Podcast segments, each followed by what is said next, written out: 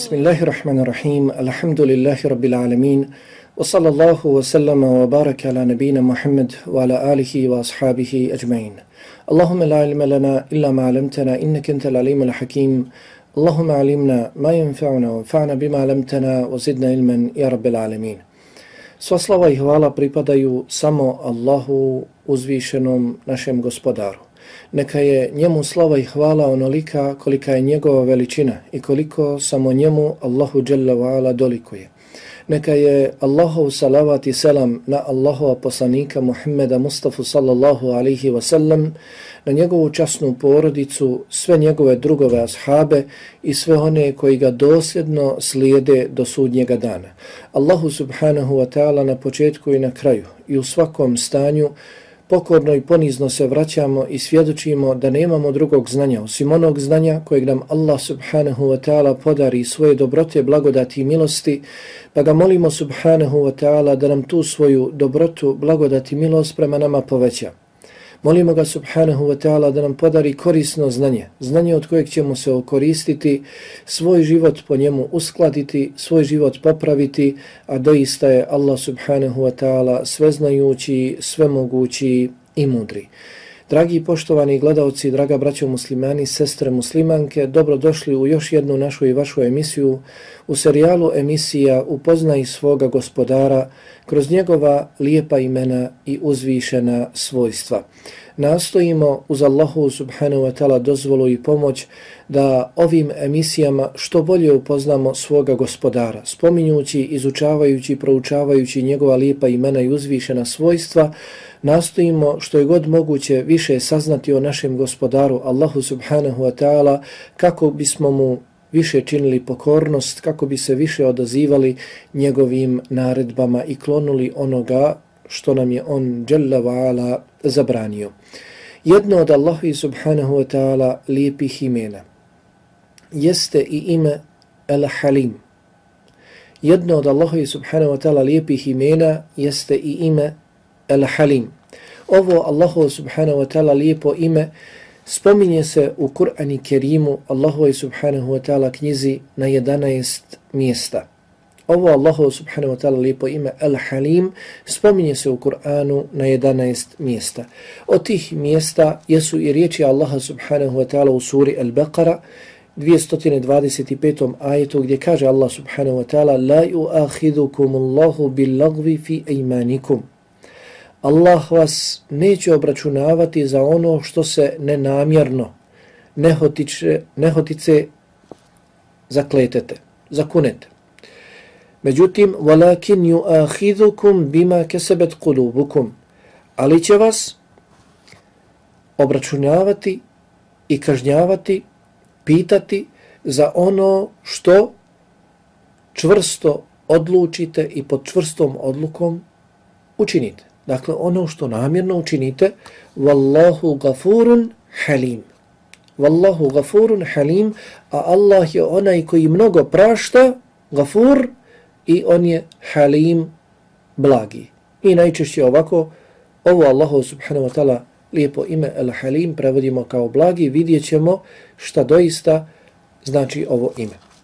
Također kaže Allah subhanahu wa ta'ala u suri Al-Baqara 263. ajetu قول معروف ومغفرة خير من صدقة يتبعها أذى والله غني حليم lijepa riječ i oprost bolji su i vredniji od milostinje koju prati vrijeđanje, koju prati prigovor. Allah subhanahu wa ta'ala je neovisan, Allah subhanahu wa ta'ala nije nijokome ovisan i on je halim, blagi. Također kaže Allah subhanahu wa ta'ala u suri Tagabun, 17. ajetu. In tuqridu Allahe qardan hasana yuda'ifhu lakum wa yagfir lakum wallahu shakurun halim. Ako Allahu subhanahu wa ta'ala drage volje date lijep zajam, lijepo pozajmicu. Odnosno, ako se lijepo na propisani način žrtvujete za Allahovu vjeru, Allah će vam to mnogostruko vratiti. Zašto? Wallahu šakur, Allah je onaj koji je zahvalan. Onaj koji mnogo zahvaljuje. Koji je mnogo zahvalan. Pa ćemo Allah subhanahu wa ta'ala to mnogostruko vratiti. A ukoliko vi ne pomognete njegovu vjeru, ako mu ne date, odnosno njegovoj vjeri, lijepu pozajmicu, ne žrtvojte se za njegovu vjeru, on je halim blagi. On je halim blagi. I na drugim mjestima u Kur'an Kerimu spominje se ovo Allahu subhanahu wa ta'ala lijepo ime Al-Halim. Također, ovo lijepo ime uzvišenog Allaha Al-Halim spominjao je i vjerovjesnik Muhammed sallallahu alaihi wasallam u svojim hadisima. Čak šta više spominjao je u svojim dovama kojima se obraćao Allahu subhanahu wa ta'ala. Pa je znao u dovi reći La ilaha illallahu la azimul halim. La ilaha illallahu azimul halim. Nema istinskog Boga osim Allaha uzvišenog i blagog. U osnovi šta znači ime Al-Halim i od koje riječi dolazi? Kaže Ragib Al-Asfahani rahimehullahu ta'ala Al-Hilmu riječ Al-Hilmu ima značenje suzdržavanje sebe od brze i velike srđbe i iskaljivanje te srđbe tog gnjeva. Al-Hilm ima značenje suzdržavanja sebe i svojih sklonosti, svojih mogućnosti, svoje snage od brze sržbe i iskaljivanja te sržbe na drugoga. To je dakle ono što znači riječ hilm. Kada je u pitanju Allahov subhanahu wa ta'ala lijepo ime El-Halim, islamski učenjaci pojašnjavali su ga i davali brojne definicije objašnjavali šta znači ovo Allahovo subhanahu wa ta'ala lijepo ime. Pa tako Ibn Jarir at-Taberi rahimahullahu ta'ala kaže El-Halim jeste Allah. Onaj koji posjeduje veliko strpljenje. Onaj koji mnogo trpi. Suzdržava se. Onaj koji ne požuruje sa kaznom svojih robova zbog njihovih griha prema njemu. Kaže, Al-Halim jeste Allah subhanahu wa ta'ala. Onaj koji posjeduje veliko strpljenje. Onaj koji se mnogo suzdržava. Onaj koji ne požuruje s kaznom svojih robova zbog njihovih grijeha koje čine njemu. Na drugom mjestu u svome tefsiru Ibn Jarir al-Tabiri rahimehullahu ta'ala kaže Al-Halim jeste Allah subhanahu wa ta'ala onaj koji je strpljiv prema onome od svojih robova koji mu čini širk, smatra mu nekoga ravnim, a to je najveća nepravda. Kada je Abdullah ibn Mas'ud radijallahu talanu pitao Allahovog poslanika alihi salatu wasalam o najtežim grijesima, rekao je Allahov poslanik sallallahu alihi wasalam da Allahu smatraš nekoga ravnim, a on te je stvorio da Allahu subhanahu wa ta'ala smatraš nekoga ravnim, a on te stvorio, to jest niko drugi mimo Allaha subhanahu wa ta'ala nije te stvorio, niti te može stvoriti i ti opet drugoga, Allahu subhanahu wa ta'ala smatraš ravnim. Dakle, ogroman grijeh. Najveća nepravda. Čak grijeh koji Allah subhanahu wa ta'ala ne oprašta ukoliko ga se čovjek ne ostavi i iskreno pokaje Allahu subhanahu wa ta'ala za njega. Međutim, i pored toga, Allah subhanahu wa ta'ala suzdržava se, ne kažnjava svoga roba koji mu čini širk, koji ne vjeruje u njega, već ga ostavlja. Ne požuruje s njegovim kažnjavanjem. Ostavlja ga, ne bili se pokajao, ne bili se vratio to grijeh. Al-Khattabi rahimehullahu ta'ala, drugi islamski učenjak, kaže Al-Halim jeste Allah, onaj koji oprašta, koji prelazi preko grešaka, koji je mnogo strpljiv, onaj kojeg sržba ne nadvladava, koji na drugoj strani ne zanemaruje neznanje neznalice i grijeh grešnika. On zna za taj grijeh. On zna šta sve neznalice čine. i šta sve grešnici čine od grijeha, međutim suzdržava se, ne kažnjava ih. Zato kaže Al-Khattabi ime El Halim ne zaslužuje onaj koji oprašta, prelazi preko grešaka zato što ne može da kazni. Ne. El Halim, ovo ime zaslužuje onaj koji u svakom trenu može da kazni. U svakom trenu može da se osveti za grešku koju mu čine.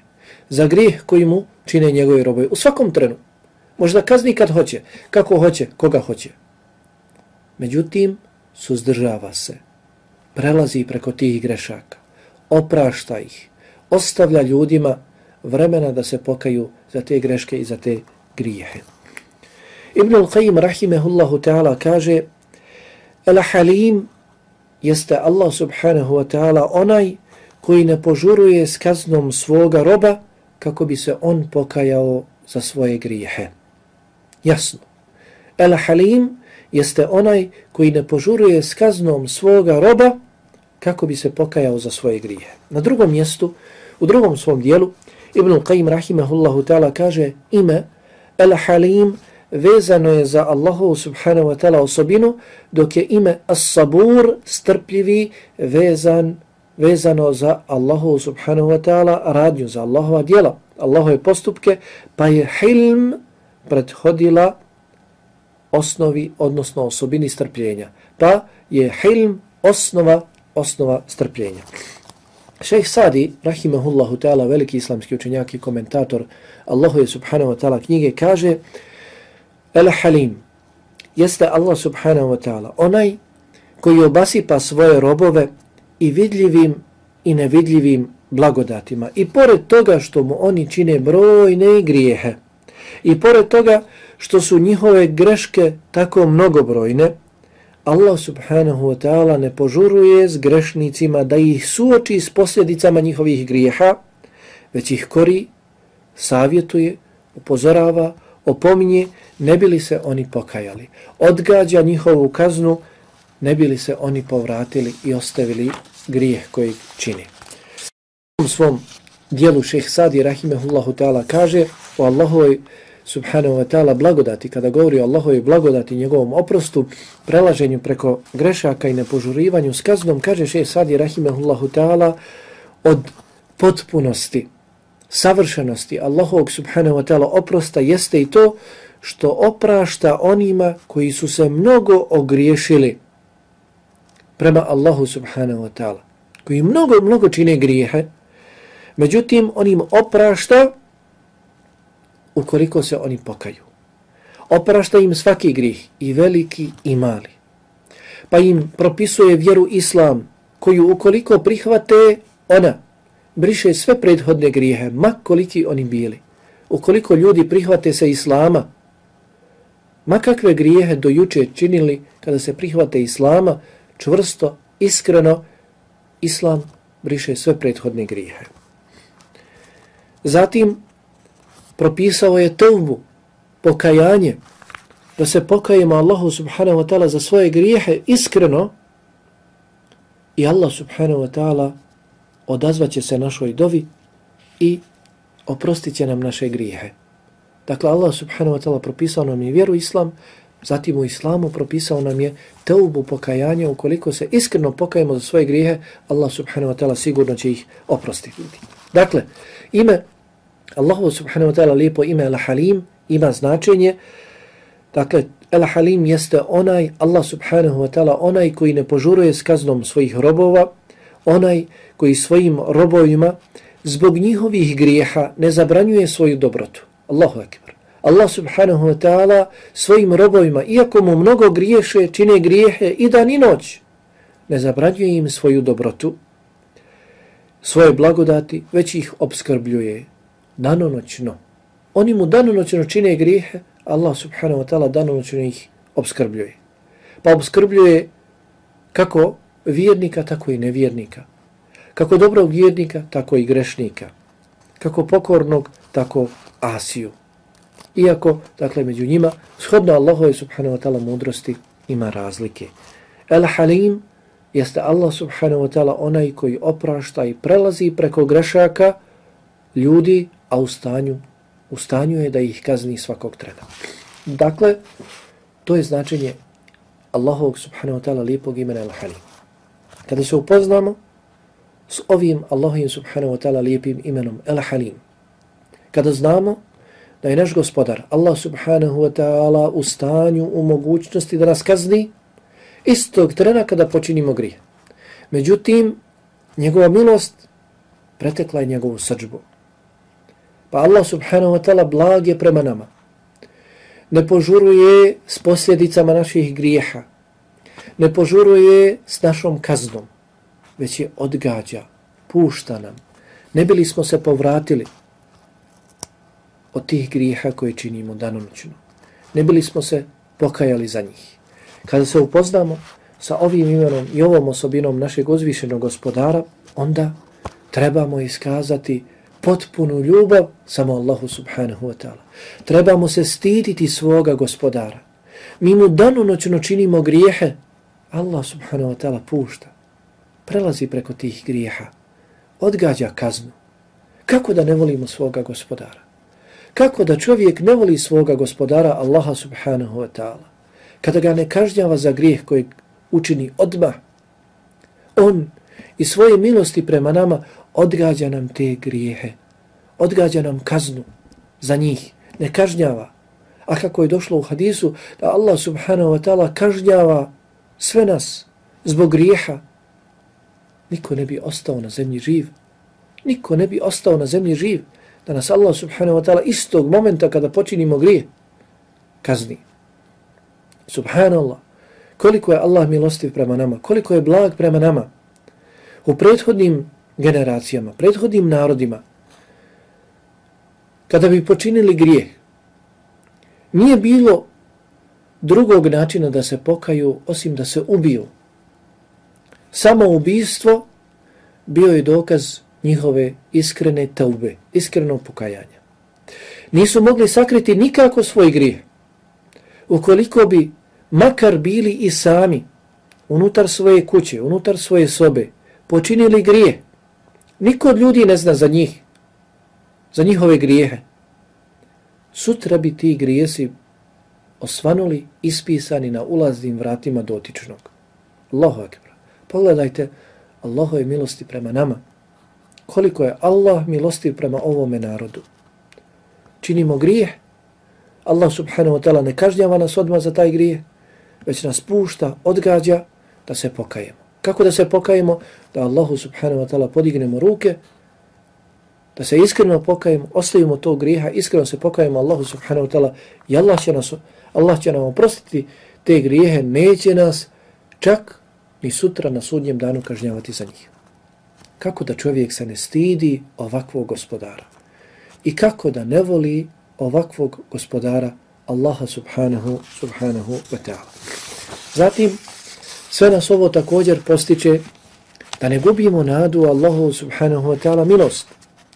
Da ne gubimo nadu Allahu subhanahu wa ta'ala milost mašta počinili od grijeha.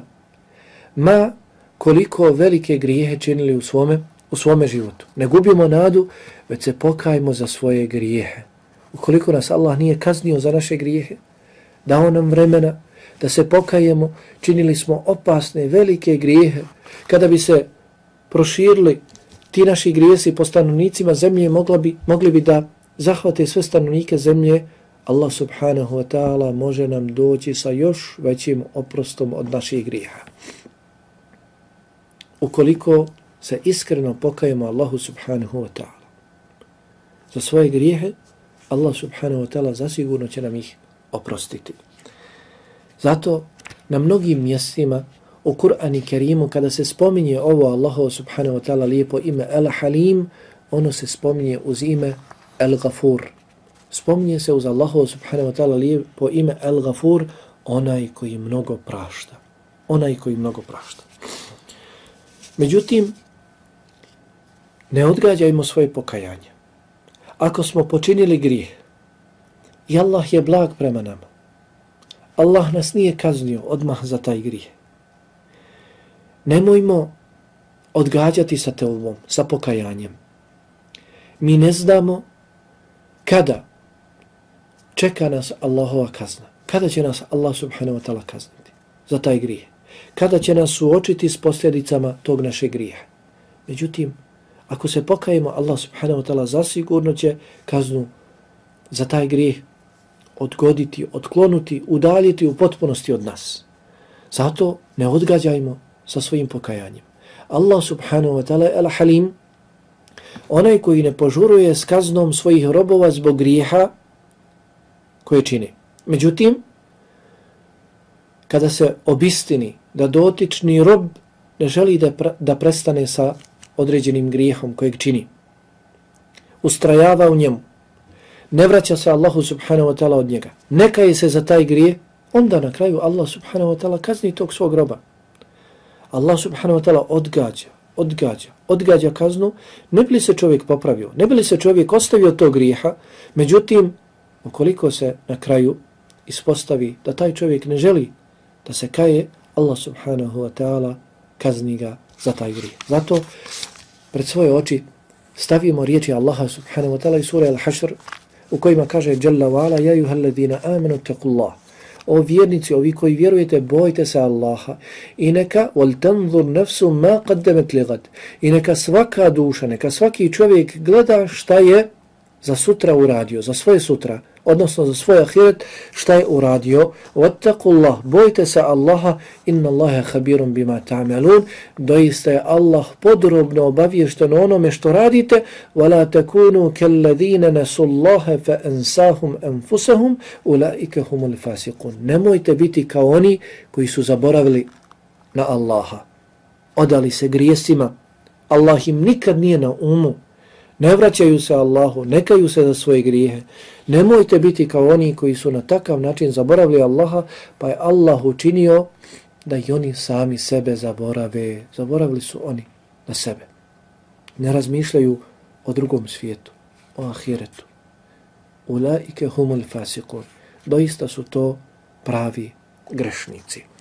Zatim, kada se upoznamo s ovim Allahovim subhanahu wa ta'ala lijepim imenom Al-Halim, blagi, onaj koji ne požuruje s kaznom svojih robova za njihove grijehe, borimo se sa svojom dušom, postičimo svoju dušu da se i mi okitimo ovom osobinom blagosti, nepožurivanja, prelaženja preko grešaka, nepožurivanja s kaznom, sa sržbom, ispoljavanjem, iskaljivanjem svoga gnjeva, svoje sržbe i sl.